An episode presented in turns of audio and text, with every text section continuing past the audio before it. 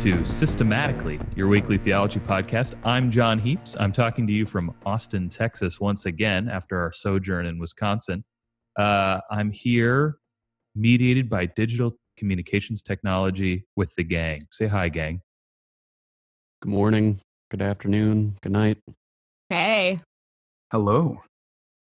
Uh, we are going to talk about the much pilloried fact value distinction today. But before we do that, we came to the realization that last week, when we asked our guest, we had a guest last week, by the way, if you want to give that a listen. It was Um, great. It was really great. Uh, and we're looking forward to having more guests in the future. And we want to ask them not just three questions like we did last week, but four. One question for each of your hosts. So, hey, Brian Bajek, can we get a guest intro question to go through this week? I will happily provide one. Yes. Uh, my question is which album, uh, whether LP or EP, the choice is yours, had the most formative impact or influence upon who you are currently as a person? And uh, true to our usual ordering, I will give that question to Robin Bure first. So, Robin, the floor is yours. All right. Well, um, most formative. Well, I, sh- I should preface this by saying that um, my father only listens to classical music, uh, preferring like organ, not out of some like, oh, classical music is better than other music, but just legitimately it's what he enjoys. And he's a man who knows what he likes and, you know, uh, likes what he knows. Um, and so my, and then the radio in our house was like, like strict CBC Radio 1 for those of you who are American. I guess that's kind of like basically like a steady diet of NPR, Yeah, it's it's similar. except like it's owned by the government, so it's probably terrible or something.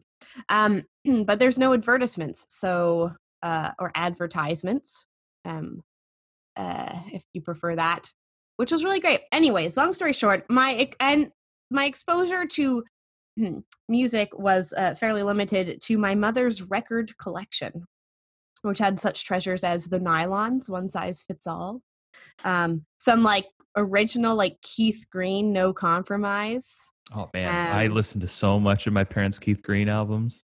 Oh man, like those are good times. But I think if I had to choose a most formative one, it would have to be a lovely little album my mom had, which was the King's Singers sing Flanders and Swan and Noel Coward.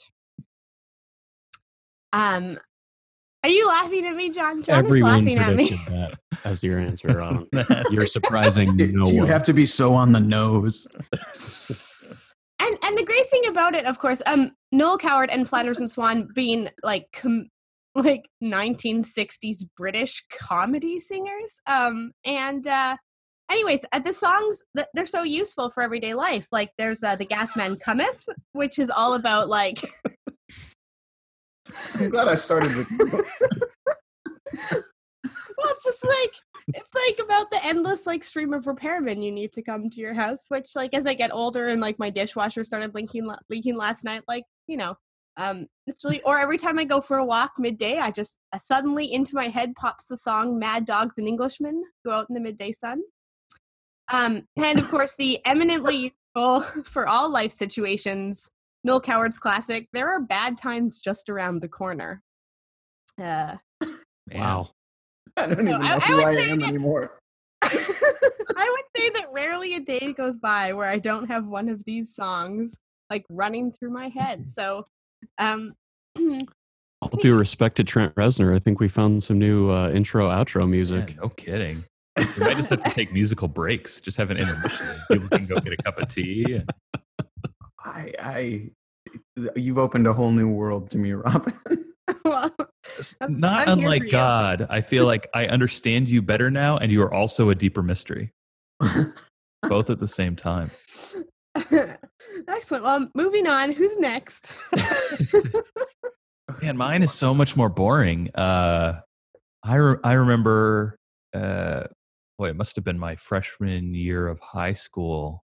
Um, being in, it might have been sophomore year, being in the English te- or not the English, the American history teacher's classroom after school, kind of hanging out.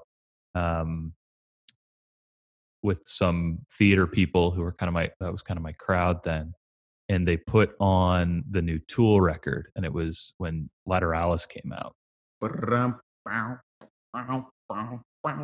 Exactly, uh, and I I had heard a little bit. I got heard some some stuff off of Anima before, and had like a little bit of an interest, but I was still I was still sort of working my way out of a sojourn in the um, CCM wilderness. Uh, off air, we were talking a little bit about we were a, we were definitely a focus on the family household for a while there until my sister and I just said uh, we'd had quite enough of it. Um, and you know, it was as long an album as you can fit on a CD. Almost every song was more than seven or eight minutes. Uh, it had a thematic coherence so that you could put it on and listen to it from front to back. Uh, and there was just something about the the the sort of mix of indulgent uh, prog rock, sort of musical prolixity, with uh, the kind of not, uh, sort of unified album coherence that uh, really set my musical tastes for the uh, ensuing couple of decades. Um, and so that's still that's still a thing where it, if I can't put an album on and really listen to it from the first track to the last track, I, I kind of lose interest. Um, and I that owes entirely to Lateralus. Yeah, but does it have a song that is an ode to taking a bath? it does not. That in, that includes the Uh, lines. Gator doesn't take. I. I was just No. about to make that joke. Then Yeah. the loathing for my fellows rises steaming from my brain in the bath and condenses to the milk of human kindness once again in the bath. I am profoundly Wow. uncomfortable with that sentence.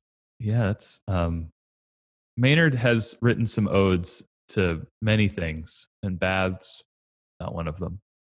Sloths, slow trains. I mean, disappointing. I still don't know what we're talking about. Brian. Uh, so again, probably won't surprise anybody, but um, probably similarly uh, scheduled eighth grade ish. Um, I listened to uh, Weezer's Pinkerton, and then didn't stop for ten years. Um, and you know, anyone who's ever listened to it knows why, and uh, everyone sort of appreciates the uh, sort of formative influence it had on on late '90s and and early aughts uh, alt rock, and uh, yeah, it do- it doesn't really need a whole lot more exposition than that to to to justify my choice. That is a, a fantastic segue into mine, talking about uh, early aughts uh, alt rock and uh, the approximately eighth grade period. When I asked this question, I had a very precise album in mind. And I realize now uh, that as I'm looking at my record collection, there is a giant and very prominent uh, Bright Eyes box set, which is on the one side because it's too heavy to put in the rest of the vinyl. Uh, within that box set is the album I'm Wide Awake It's Morning, which came out, I believe it would have been 2003, but uh, someone can fact check that for me. It's either 2003 or 4. And I listened to it and hated it on first listen when I was in the summer between uh, seventh grade and eighth grade. And then I, I only realized years later what actually turned me around to it, aside from what I think is still to this day, I unironically think is very good lyrical content, uh, were Emmylou Harris's harmonies. And I developed a somewhat probably unhealthy obsession with that album. And only years later realized that it was because she had such a crazy good voice and sang at intervals harmonically that I, I had not yet really been exposed to on songs like Landlocked Blues, for uh, for example, which is still maybe my favorite song. So yeah, Brian, Brian was an angsty eighth grader, and that, yeah, that trend continued for a while. My copy of that album says 2005. 2005. But I did not discover it until after I met Neil, who introduced me to that entire world of like alt rock that I missed. God Uh, bless that beautiful bearded man. Right? Exactly. Uh, I I I confessed to you. I think at CTSA uh, after uh, a few G and Ts that I have just no love, none for Bright Eyes. Yeah, you don't like the Conor Oberst. And as I'm thinking about it, I think it was actually the summer between eighth grade and freshman year. So you may have you may have bested me there chronologically. I don't even know myself as well as you Oh know me, goodness. Robin. Um, Um, damn. I- I'm really glad, John, you didn't say that you had no time for Emmylou Harris because I think that Oh, would have no. been like the rift that divided this. but that damn forever. Gram Parsons. Ugh. no, no, no. That's that would be an impiety no one should countenance. yeah, you're in um, Texas. Like you'll get people on your lawn. I'm pretty sure. They'll, they'll find out. no, Emmylou Harris is a delight for the record. All right, uh, let's let's get down to business here. Uh, Robin, you pitched this topic of the fact value distinction. Uh, so why? Oh, that's that's always an excellent question. Um, I mean, a lot of it just has to do with the fact that uh, I've been reading a ton um lately, and there's two passages that kind of there's one from Oliver O'Donovan's first volume of Ethics as Theology, which is called Self, World, and Time, which now is a few years old. I think it came out in 2013. Um, for the show notes there, Brian Yep. Uh, writing it down. and um i think he's got all three it's a i think it's a three volume uh, it, it might become an increasingly ill-named trilogy i'm not entirely sure uh, in more than three parts but for now it's three um and it's been kind of floating around my head but i haven't had time to think about it and then i was reading um patrick Byrne's book the ethics of discernment uh, to prepare for the conference last week and it kind of brought this all back to mind and i thought i would just read those two passages to you guys and um, set free a discussion. So uh, what o'donovan has to say is he's talking about david hume um, of course who doesn't. And the falling out between fact and value and he says this um, let's see Uh, there is some ground to it, for we have seen how Hume tried to shrink the term reason to facts and relations, driving a wedge between the reasonable judgments of fact and the passions on which action depends. Yet the development is more complex than the agreed story suggests. It turns on the ambiguous nature of the early 18th century project of turning Newtonian principles of observation and analysis back on human behavior. Hume was heir to the hopes vested in Pope's project of studying mankind. He thought that consistent correlations could be traced between reason and passion, sufficient to found a morality which, though functionalist, should be enough to elicit the reverence of thoughtful men. The clouds of natural law still scudded across the bright rationalist sky of this new moral science. His 20th century interpreters have seized upon a famous paragraph in the Treatise of Human Nature, where Hume commented ironically on the failure of moral writers to explain the transition from is to ought. This they have understood as a direct avowal of the fact value divide.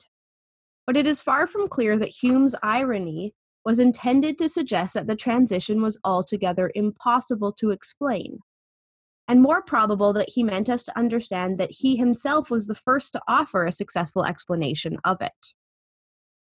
And among the statements referred to as formed with the verb is, he must surely have included some judgments of value which exceeded the limits of facts and relations. For example, he says courage is a virtue. Almost all his own moral judgments are in fact formed this, formed this way. The is ought transition then is probably not from fact to value, but from value to obligation. What concerned Hume at this point was that classical thinkers knew what classical thinkers knew as the question of the good and the right. So that's what O'Donovan has to say. And then Byrne has to say this. Um, I am in fundamental agreement with this emphatic claim that ethical precepts cannot be derived from knowledge of fact, i.e., the is ought divide. However, the relationship between knowledge of facts and knowledge of values is more complex that, than has been commonly assumed. The common understandings of this relationship rest upon assumptions about the nature of factual knowledge, assumptions that are ultimately untenable.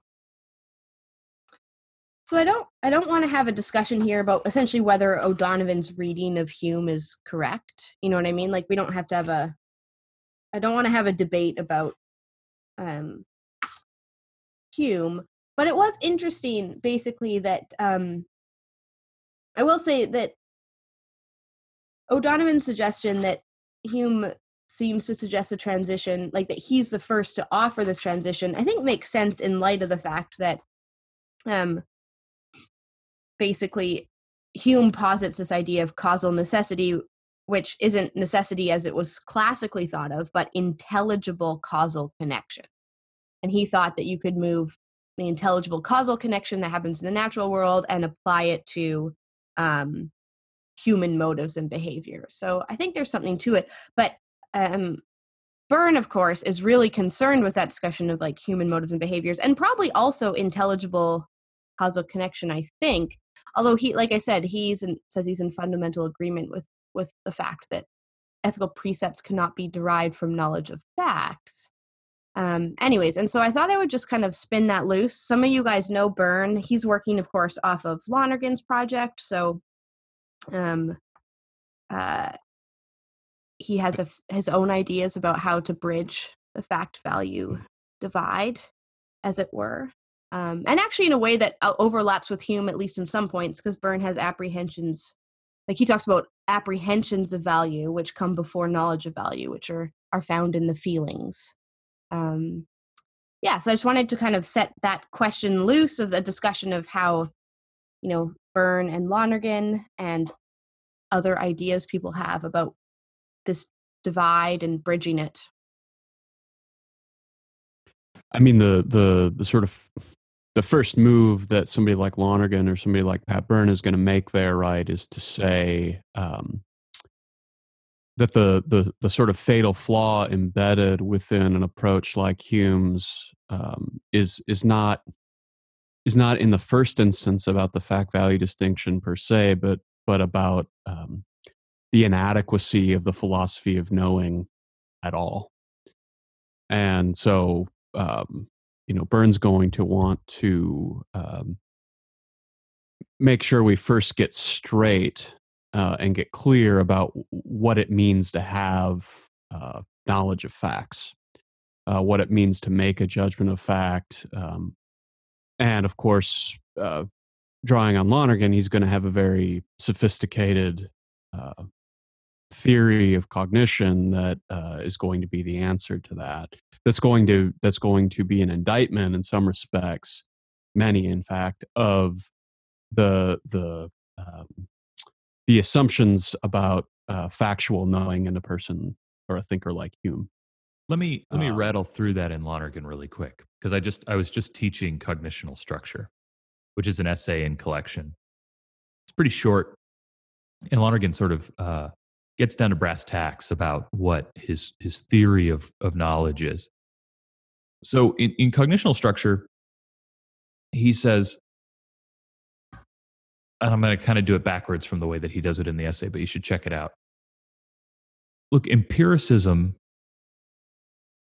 uh, idealism and rationalism are all correct in the insofar as they emphasize respectively experience uh, intelligible coherence and uh, the rules of valid um, the rules of valid inference about matters of fact um, what's what's incorrect in them what's mistaken is the elevation of those elements to the totality of what knowing is.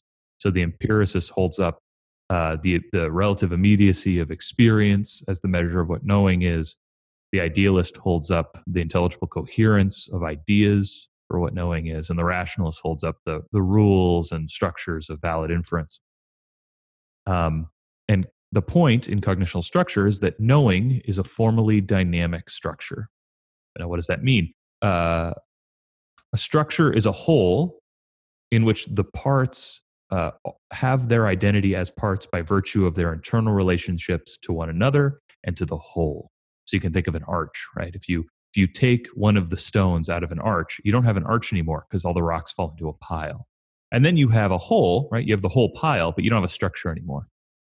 And if you have a if you have an arch and you put one more block on top of it, the one more block is superfluous. It's not a part of the structure. You don't need it.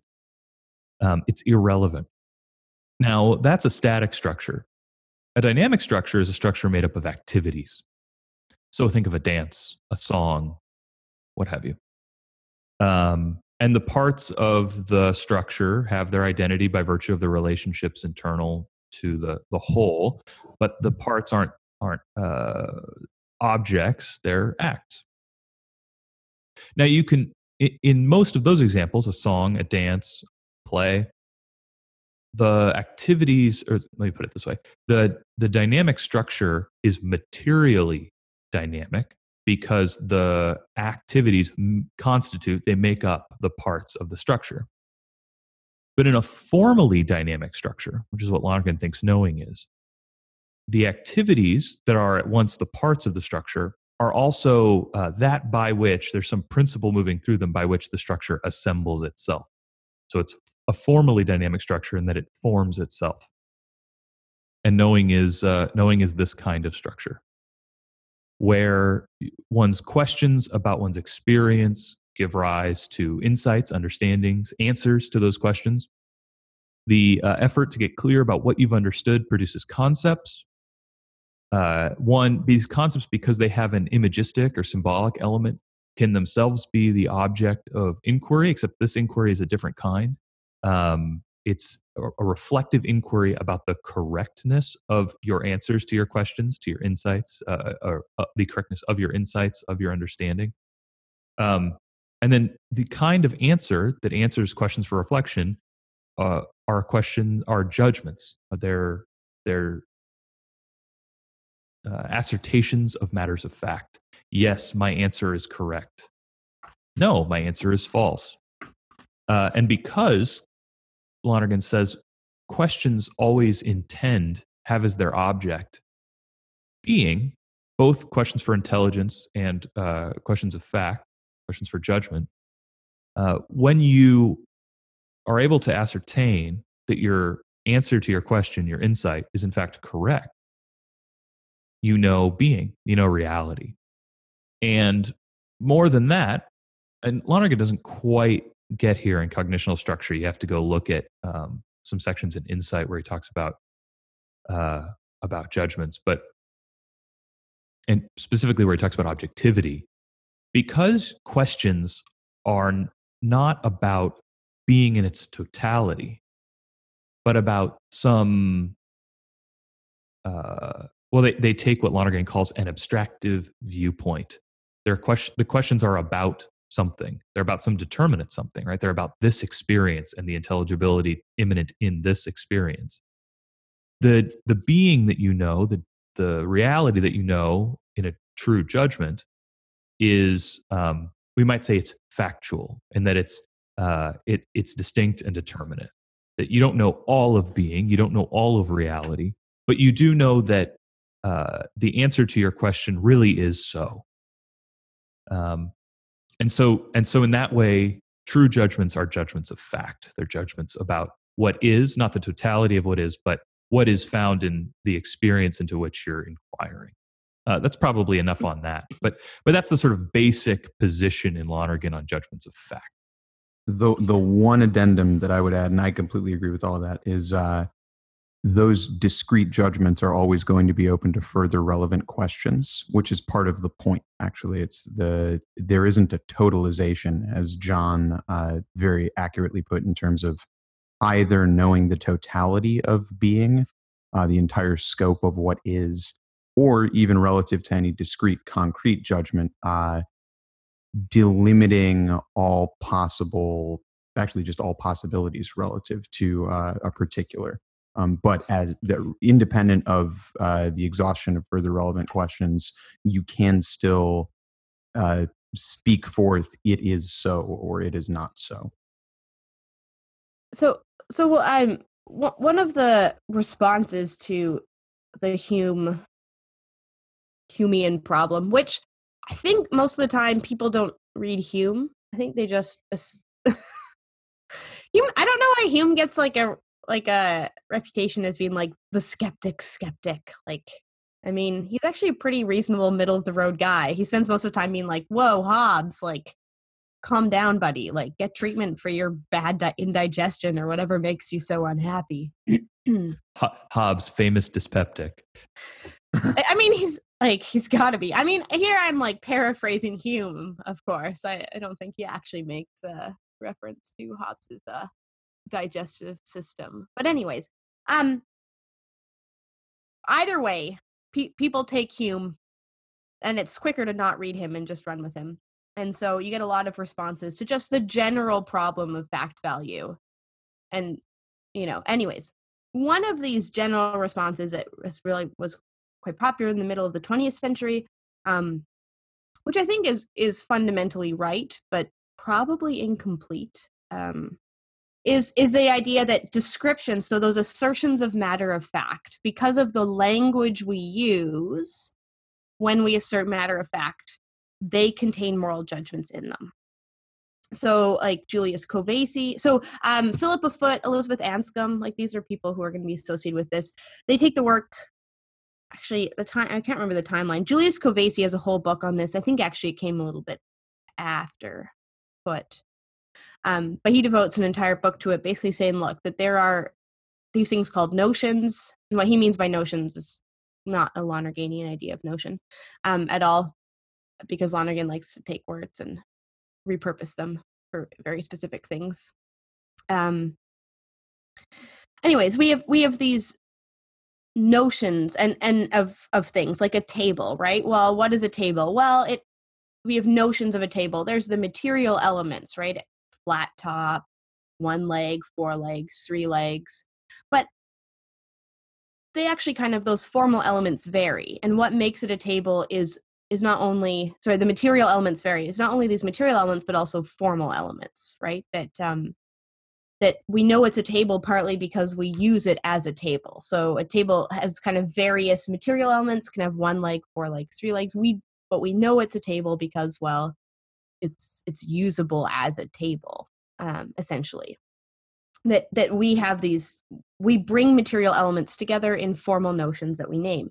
And he kind of says that moral language is the same. So when we ascertain facts, especially about moral situations, the fact itself already has a moral evaluation in it. Um, and these can vary from degrees of like openness and closeness. But think of of of an assertion that the fact of my action was murder. Right? Murder in of itself is not a neutral description of fact, but rather a, a, a moral evaluation. So, um, and and if and and if that doesn't make sense, think about what like what it would be like if kind of a bunch of vegans ran around with signs that said "meat is killing." You know, it's it doesn't have. It's kind of like. Yeah. It, it doesn't have alliteration for one thing, Morrissey does like alliteration. but it also it's kind of like you kind of just a little, it's a little bit perplexing. You're like, yes, that's an interesting like it's a statement of fact. Like meat, Noted. Of course, meat involved. Noted. No, meat involves killing, but saying meat is murder has a strong moral component to it, right? So that when we when we make these judgments, when we make assertions of matter of fact, those matters of fact contain moral evaluation in them. Um, and I think that their their foundation. I think that they're functionally right about this. I think that this is how language works for us. Um, but they never go beyond language, like in this, right? It's kind of like, well, this is how it is, and no real question of kind of, well, why are these assertions of matter of fact like? Why does our moral language, like, why does our assertions about, why is this overlap essentially between um, fact and value kind of in our language itself? And they kind of never get below it. That it this is kind of enough for them to work for moral valuation. So, um, like you've there's a there's a there's a version of that too that happens um, in a more metaphysical mode, um, where you'll get uh, a kind of direct realist account where uh, people reject the fact value distinction because of um, the transcendentals of being. Right. They'll say that uh, be, because both uh, because both being and the good, being and good are transcendentals. Um, they're coterminous, and so in being, uh, you can't separate them. Right? Anything that is is good, and to the extent that it is, it is good. Um, now, and that will often be put forward on the basis of um, a kind of uh, non-discursive I'm searching for words a little bit a kind of non-discursive first principle of thought um, i'm not totally convinced by that um, i think there's a kind of metaphysical intuition that that is the case um, and to assert that into and i think it's a I actually think it's a correct intuition but i i i sense that it's not actually a non a non-discursive first principle of thought um, but rather it's something that could be put to the critical test um, that that you you actually do have to uh, do a kind of inquiry and come to a judgment about it. Um, and uh, and so again i think there's a sort of similar problem on the other end right?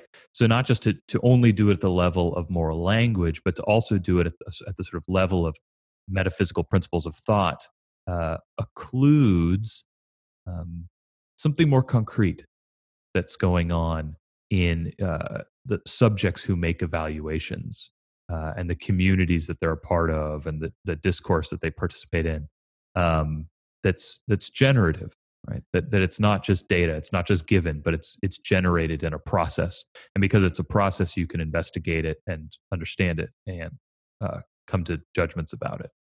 Um, so i think i think the question the question is well founded both uh, at the sort of level of moral language but also uh, in terms of the metaphysics of value as well and and I think that uh, the way you utilized cognitional structure, the essay and cognitional structure, as Lonergan would present it at the beginning of the discussion, John, eh, prioritized question asking in such a way that uh, the transcendentals aren't precluded, but uh, what Lonergan would call the transcendental injunctions uh, be attentive, be intelligent, be reasonable, be responsible, and ultimately be loving, be in love uh, order or at least ought to order our question asking in such a way that the right type of question will delineate the uh, the sort of preciseness with which you just express the, uh, the the type of preciseness that you just expressed the need for relative to that uh, the interplay of goodness and truth or goodness and being. So, uh, mm, go ahead, Robin. Oh, no, if you uh, go ahead and respond to that, because then I want to go somewhere next. Oh, okay. Um, so, and and one of the the you know in in Lonergan's account of judgments of fact, um, you know, one of the objections that inevitably comes up when you teach Lonergan's account of judgments of fact is okay. That's that sounds good, um, but like, is it possible? Right? Can, can, can you actually successfully complete uh, the, the enactment of this structure? And uh, Lonergan's response to this is uh, fairly simple and slightly annoying. He says, Well, how do you know if judgments of fact are possible? And in good Aristotelian fashion, the answer is, Well, are, are any of them actual? And the way you can test that is by asking yourself the question Are true judgments possible? Because if you answer no, the content of your answer seems to be at odds with your performance. Right? You seem to have made it. You seem to be making a judgment and asserting uh, its its factuality. Um, and if you uh, more correctly answer yes, true judgments are possible, and someone says, "How do you know?" You say, "Because I just made one." Um, now, this is admittedly super annoying. Uh, there's a there's a there's another way of phrasing the objection, though. Yep. Um, I mean, that would be a more classical form of the objection, which is going to run into that retortion structure every time. But it seems to me you can also ask a more, um, more you can raise a more postmodern objection. Great. Which is simply not it's it's not actually going to um, give you an answer one way or the other. It's not going to say yes or no to the question: Are judgments of fact possible? But is going to make a further assertion on the basis of deferral um, ab- about the sort of um, cascading contexts of meaning that would have to be ascertained in order to answer the question one way or the other, um, and and sort of uh, forever keep dilating the uh, the horizon of context such that an answer of any kind is going to be impossible. Yeah, so Merold Westphal does this in Yeah. In his short little book, uh, Whose, Whose Community, Which Interpretation? I think believe that is the title. Yeah. Um, he calls himself a, a Kantian anti-realist, um, and there's a certain radicalization of Ricoeur in that text, um, where he, he essentially asserts that in order to know anything, uh, in order to come to any particular true judgment, you have to know everything. And he bases this on the, the hermeneutic circle. He bases it on the idea that um, there's always, because uh, there's always a kind of dialectical vacillation back and forth between the whole of a text, is the metaphor being used, and its parts, sentences, words, paragraphs, what have you. Um, and that, and that in order to come to uh, a, a kind of certain judgment, uh, let's, let's even just say just a true judgment about the meaning of any particular sentence in a text, there's needed um, the sort of slow back and forth movement between your intention of what the whole of the of the text means and what any given part means. And you can't come to the meaning of the whole unless you have apprehended the meaning of the parts, but you can't know for sure what the meaning of the parts is till you've read the whole book. Yep. Um, this metaphor is then uh, transferred over to reality. Um, that to, to make a true judgment about any particular thing, you would need um, knowledge of uh, everything about everything. Um, Well, I'm set then. ready to go. Just But- ask Robert. But but I mean, so, so Lonergan's answer to this, right, is different than than the retortion argument that he's going to make to uh, a realist, um, because Lonergan's argument here is going to revert back to what makes the structure self-assembling, which is the spontaneity of inquiry. That uh, questions keep emerging in you, um, not because you push the question button in your brain, but because there's some there's some sort of force, there's some kind of dynamism, some kind of light um, that shines in such a way that the questions emerge seemingly on their own. And uh, some of those questions are very pertinent to the matter at hand. Um, and uh, when you get answers to those questions, other relevant questions emerge that also pertain to the matter at hand in a direct and relevant way. Um, where the canon of relevance here is do the answers actually shed any kind of light on the known unknown that you're trying to grasp? And that canon of relevance keeps operating as you ask questions. And by, by continuing to ask those questions, you develop something like a context, uh, a sort of a, a domain of inquiry in which the questions asked within it uh, are actually really important for understanding the matter at hand. And questions that are too far uh, out, at, at remove from that context might be might be perfectly good questions on their own, but they don't actually uh, tell you anything relevant about the thing you're trying to understand. And so the the the the interrogative performance of inquiry is the actual means by which uh, the relevant context for a for a, a particular determination within being uh, is established. It's not established externally; it's established through the dynamism of inquiry itself. And so you can you, you don't have to do the deferral of difference forever because um, depending on on uh, how far you follow the trace, you might find a bunch of stuff that might be interesting, but it's actually not really important or relevant to the question that's really at hand. And so it's a different response than the response to um, to the retortion argument you would have if you answered no to the to the possibility of ju- of a judgment of fact. though though they're both um, they're both sort of uh, Aristotle broadly Aristotelian in approach, and so far as they rest on the assertion of the um, the priority of actuality to possibility. Indeed. So so Westphal's argument and arguments of its kind uh, are, are ironically rationalist arguments, right? They proceed on the sort of logical consequence of possible conditions.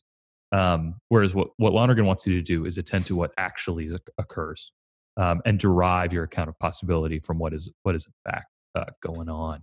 Um, I'm going to let Robin go at her question there because before because at some but at some point I want to come back to um, what it means to say that coming to knowledge of fact is an activity um, because I think that has some bearing on this question as well. But I want to let Robin get back to what she was going to talk about.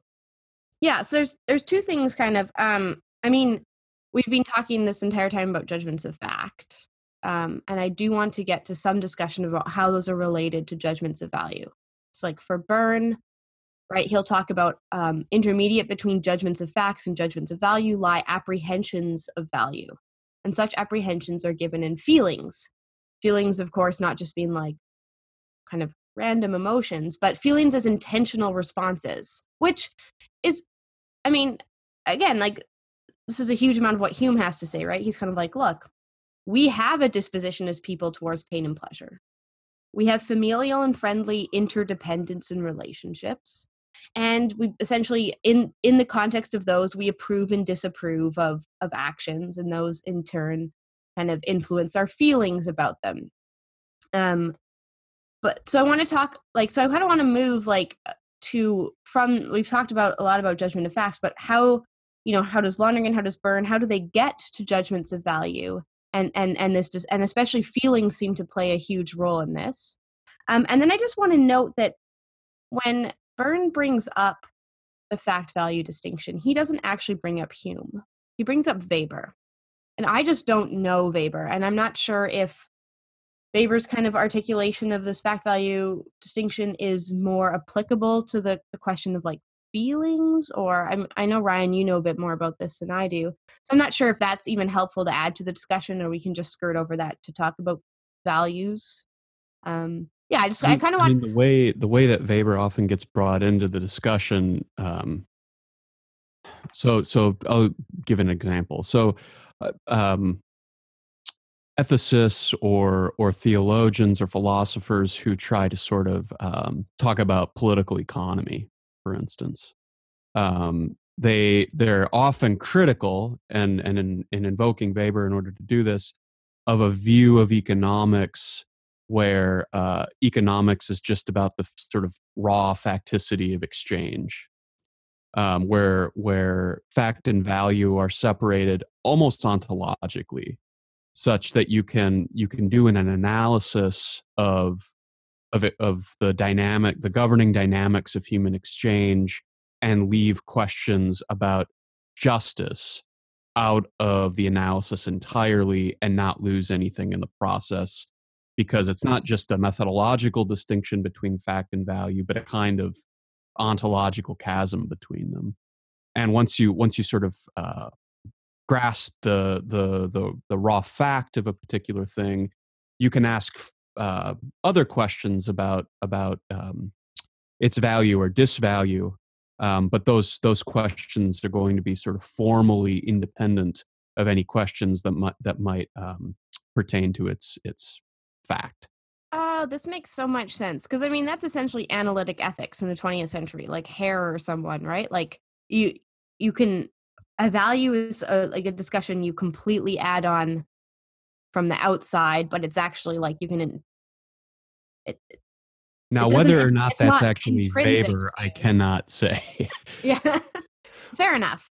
Um, okay, Lonergan, so Lonergan has a line in uh, the topics in education lectures where he talks about uh, one of the things that can ail modern society is that uh, technical possibility can settle all matters. Yeah. Um, that that whether or not I would do something is settled entirely by uh, can we can we pull it off, um, and uh, and that um, so so so let's let's think then about the difference between what Lonergan calls judgments of fact and judgments of value, um, because in actually let's leave judgment of value off for a second because that's a little bit more of a different different question. Let's talk about um, decisions. So judgments of fact and decisions. Um, at least in insight, and he changes this a little bit when you get to Method in Theology and some other texts, but at least in insight, when you come to a judgment of fact, it's because you've apprehended that you have some conditioned, determinate, contingent um, intelligibility. And you've apprehended that its conditions have been met. And so you have what he calls a virtually unconditioned, right? It's not absolutely unconditioned. Only God is absolutely unconditioned. You have some conditioned, contingent something, and you've apprehended that its conditions have been met. And so if A, then B, but A, therefore B. Uh, and so you know. Um, and that's and that's where Lonergan right can be affirming of a of a, a certain uh, of rationalism as an element in in knowing right? That you need to make a valid inference about the relationship between a conditioned and its conditions. And once you've done that you you have what he calls an invulnerable uh, insight. But when you are doing deliberation towards a decision the conditioned doesn't have all of its conditions fulfilled yet because one of its conditions is that you decide and then act on your decision. Um, and so you can't come to the same kind of intellectual apprehension with regard to it, right? You can't come to a virtually unconditioned um, because you're the one holding on to one of the conditions as to whether it's going to be met or not. Um, which gets into a whole other discussion about human freedom as related to its uh, to its products and the way in which um, the sort of liberty of human agency to say yes or no to courses of action is really part of the explanation of those actions. That's a whole other thing we could talk about another day. Um, but instead, we're going to talk about judgments of value, right? Right. We're going to talk about judgments of value. Can, but can we put a put a finer point here on the transition, though? Okay. The the reason that that we've been spending the bulk of this time talking about judgments of fact is is because the the sort of catalog of thinkers that Robin was sort of outlining the positions on at the beginning, they all seem like, at first blush, they're agreeing on the legitimacy of a distinction between fact and value. Right. And and even in the text, Burns says, insofar as it goes, I I too agree with Hume and with Weber. But there's a there's a that that's the sort of end of the agreement. Mm-hmm and the the first place that that the disagreement is going to bubble up to the surface and become really really heated is about judgments of fact. Right. Um, and so uh, if you're if you're sort of listening to this conversation and going uh, you know to are we are we to to paraphrase Jurassic Park are we ever going to talk about judgments of value on this judgments of value tour? Uh, the the uh, the the point is that in, if if you have a, a counterpositional grasp of what knowing is, or if you if there are disagreements embedded into your account of judgments of fact, you're not going to make any progress on judgments of value. So the whole the whole point of this dis- discussion is to clarify what's distinctive in Byrne's approach or Lonergan's approach from from a Hume or a Weber or a Wittgenstein, um, in order then to make this pivot and clarify how the distinction between a judgment of fact and a judgment of value in Byrne or Lonergan is going to just be different and not reducible to that distinction as it might emerge in another figure. So, yeah, judgments you, of value. Let's uh, go. Let's do it. When you, so if you're going to make a decision and you can't, uh, and, and the decision can't be based on a judgment of fact, directly so, right? You're going to make judgments of fact about the situation in which you're about which you're deliberating. But you can't come to a judgment of fact to make the decision because you're holding one of the conditions. So you can't get a virtually unconditioned. If those decisions aren't going to be arbitrary, if it's not just going to be whim and caprice, there needs to be some intellectual element to the decision. There needs to be some apprehension on which it's based. Now, one element of that apprehension is the apprehension of value in feelings. Right. So you you are um, you're contemplating some course of action, and you're attentive to how that makes you feel. Um, now, the thing is, though, is that you may have a feeling about it that is dread, and that dread is based on what it's going to demand of you to take this course of action and so it's going to be displ- it's going to be, have be a kind of uh, unpleasant experience to take this course of action. So you may experience that dread, but there also in the in the sort of global givenness of your feelings may be another feeling where you have a kind of conviction that even though this is going to be unpleasant, I must do this. I ought to do this.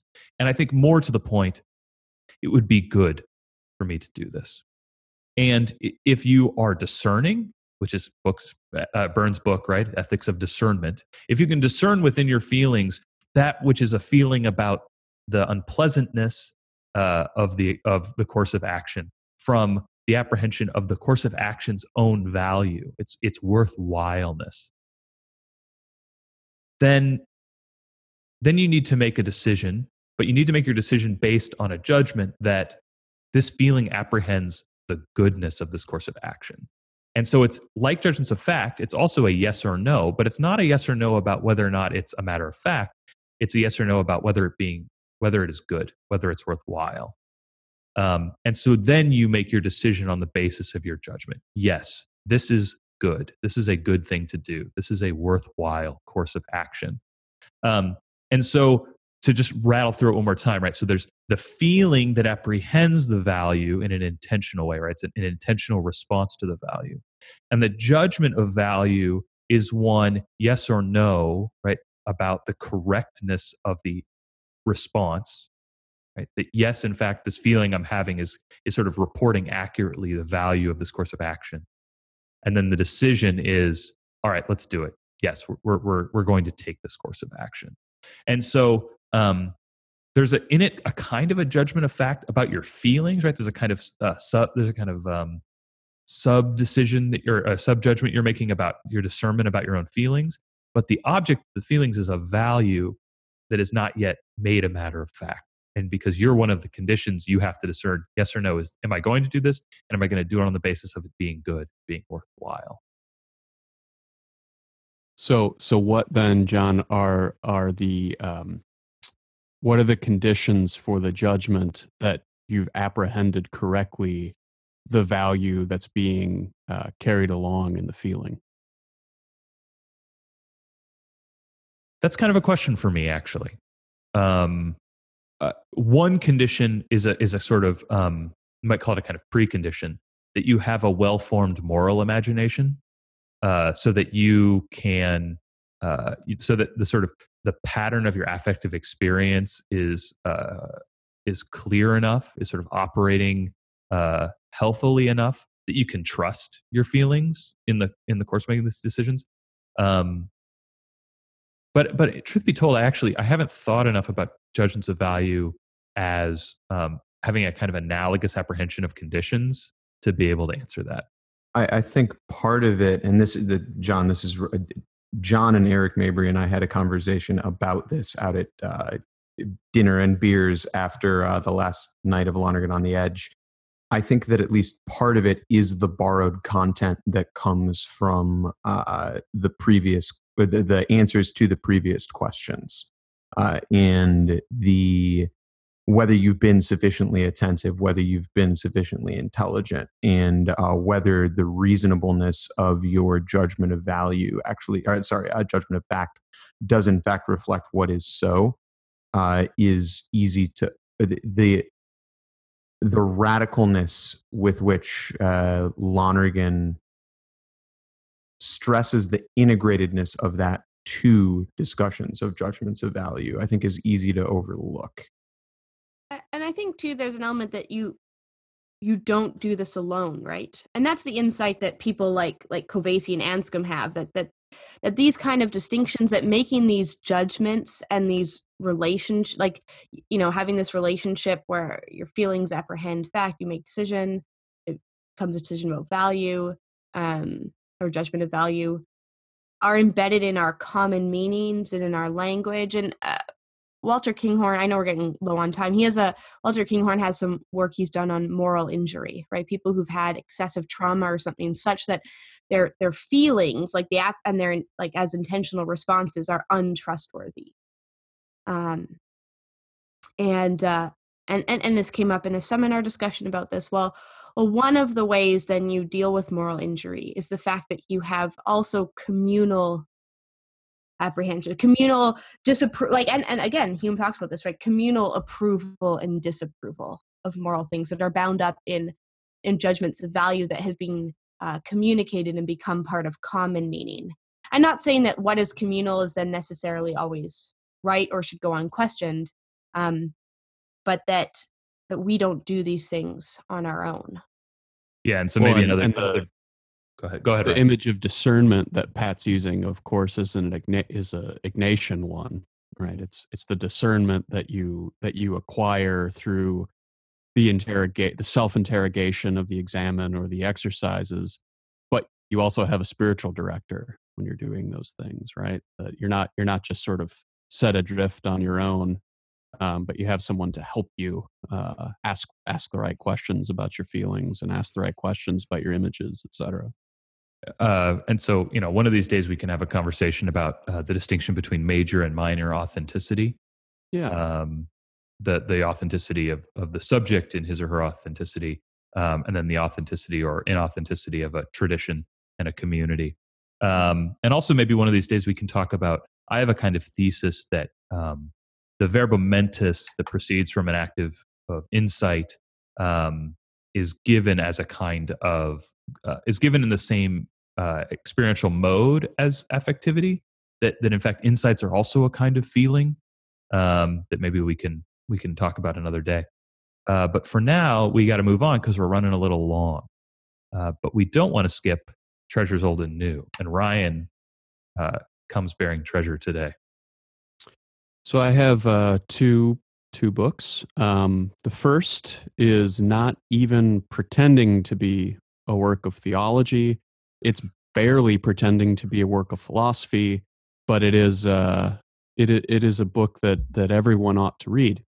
Um, and the reason I'm recommending it is because a, a, a documentary about its author recently came out that um, has sort of um, brought this person back into popular imagination.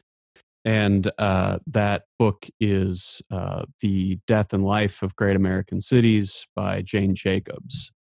Um, Jane Jacobs was a, a I, I, I appreciate her for a bunch of reasons, but the, the, the most important of which is she was a stay at home mom who uh, went to war against uh, the city planning establishment in New York City uh, and and proved that stay at home parents, uh, you know, can make a difference. But at any rate, she she was a great critic of um, modernist approaches to urban planning that emerged uh, after the First World War, um, and she um, through a painstaking process of observation, through just paying attention to the way the different different elements of the city come to be used and the way those uh, uses um, impinge upon one another and condition one another, she really broke through to the inner structure, the inner ecology of of urban life at mid-century, and understood it in a way that Le Corbusier and and other sort of leading lights of modernist urban planning simply didn't. And so she was able to see the problems endemic to uh, particularly the American application of of modernist approaches to urban planning and was able to present a real alternative to them um, that had practical effects both in New York City and in Toronto. Um, but her her initial work, which grew out of an essay she wrote, uh, is uh, "The Death and Life of Great American Cities." Uh, it's sort of classic of of the genre.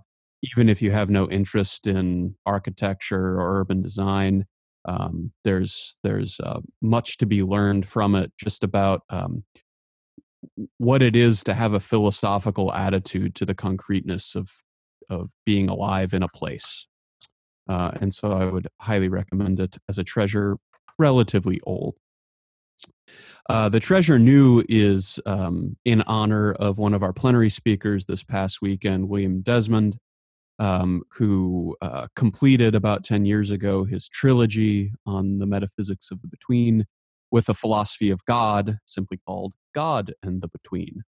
Um, and it is unique in many respects, but but it's also unique in that it is a philosophy of God, and that's not really a thing that philosophers have done in a while. Um, it's written from a philosophical and not a theological viewpoint, although um, the sort of methodical bounds between the two disciplines in Desmond's thought are porous.